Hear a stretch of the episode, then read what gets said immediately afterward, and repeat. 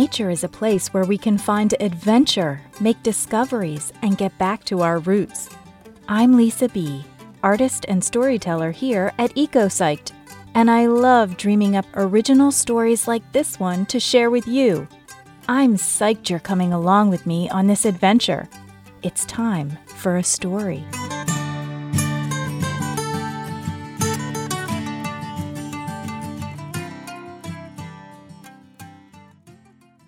This is Walter Under Waves. There once was an eight year old boy named Walter who lived in a brick building in a busy city with his mother and two older brothers, Andre and Marcus. Andre was 15 years old and Marcus was 18. Their home was on the fourth floor and it overlooked a court where the older brothers played basketball every afternoon. Walter could hear them argue about trick shots and laugh at the tall tales they told each other. Walter's mother worked long hours and depended on Marcus to watch over his younger brothers, which he did. Walter was not interested in playing basketball with his brothers. He preferred to sit at the living room window where he imagined he could smell the ocean air. Here he read books on loan from his teacher, Mr. Moore. Mr. Moore knew how much Walter enjoyed reading, and he slipped storybooks into Walter's backpack about mountains covered with snow and brown rivers filled with fish that were larger than an eight year old boy. Walter was most excited when he found books in his backpack about the ocean. Walter had brilliant dreams, and dreams were as real as day to Walter. The possibility for an adventure in his dreams was enough incentive for him to crawl under the covers when his oldest brother gave the order. Marcus always tucked Walter into bed just before handing him a book and turning on his reading light. Each night, when Walter's mother got home from work, she went into his room and stretched out on the bed beside him. She lifted the open book from his sleeping hands and read to him quietly.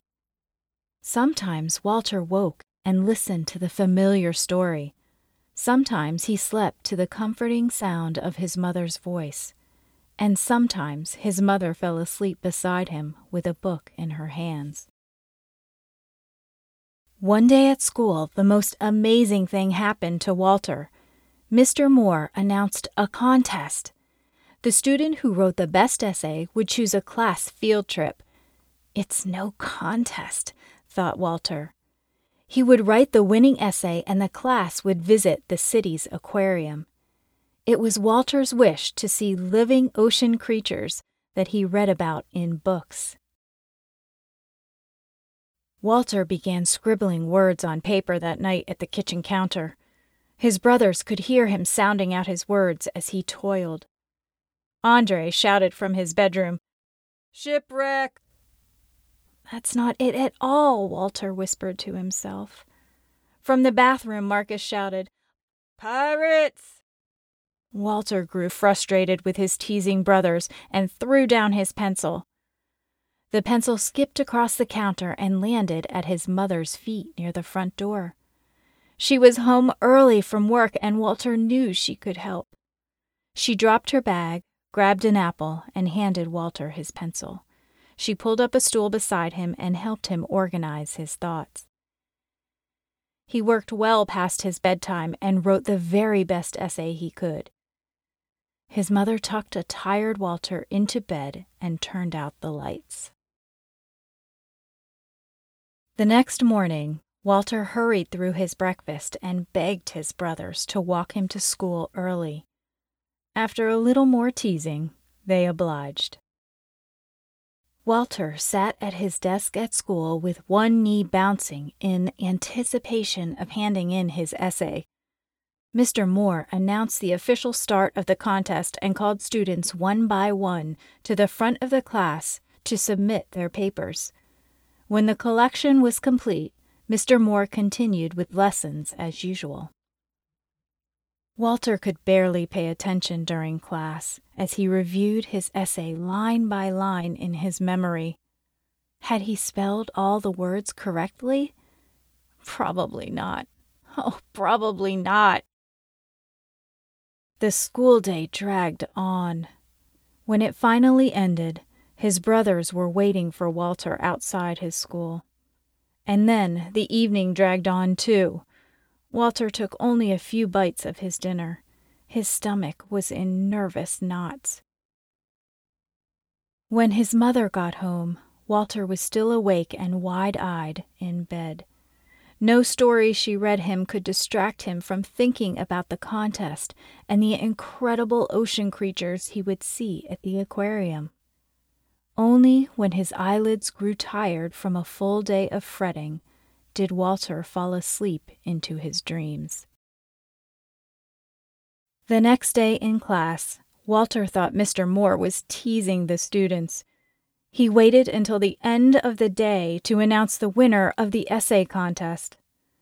He told the class that he was proud of the quality of their essays, but he held up just one piece of paper. Walter sat up straight in his seat. Mr. Moore announced that Maya had constructed a fine essay about stray cats in the city, and she was the winner of the contest.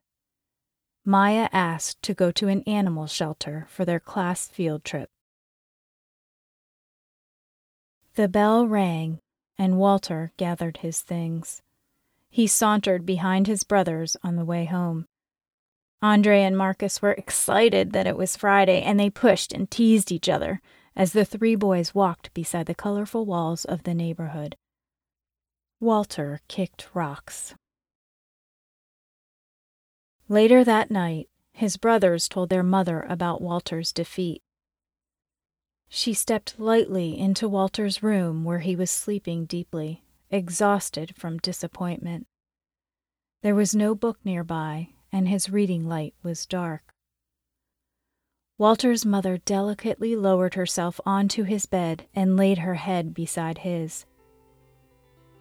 She began to whisper fantastic tales of the ocean into his ears. It wasn't long before Walter's eyelids began to dance and his fingers to twitch. His mother could not give him the ocean but she could give him a dream. Walter woke the next morning with the most amazing adventure to tell. He loudly declared to his brothers during breakfast that they had never seen such peculiar creatures as those on the seafloor. And he assured his mother that she had not yet seen fish sparkle so brightly as when sunbeams found them under the waves. Walter kept dreaming. He did not know when he was eight years old that his dreams would one day be as real as day.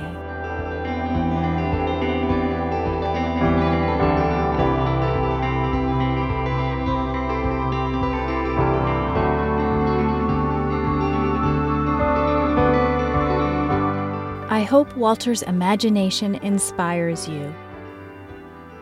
Now it's time for a little trivia about the sea. Here's our episode question What underwater feature is the largest living structure on Earth? Push pause if you'd like to take a guess. Okay, let's learn about the largest living structure on Earth. According to the Marine Bioconservation Society, the Great Barrier Reef is the largest living structure on Earth and can be seen from space. Its reefs are made up of 400 species of coral that support well over 2,000 different fish and countless other sea creatures. Know any good jokes about the sea? I do.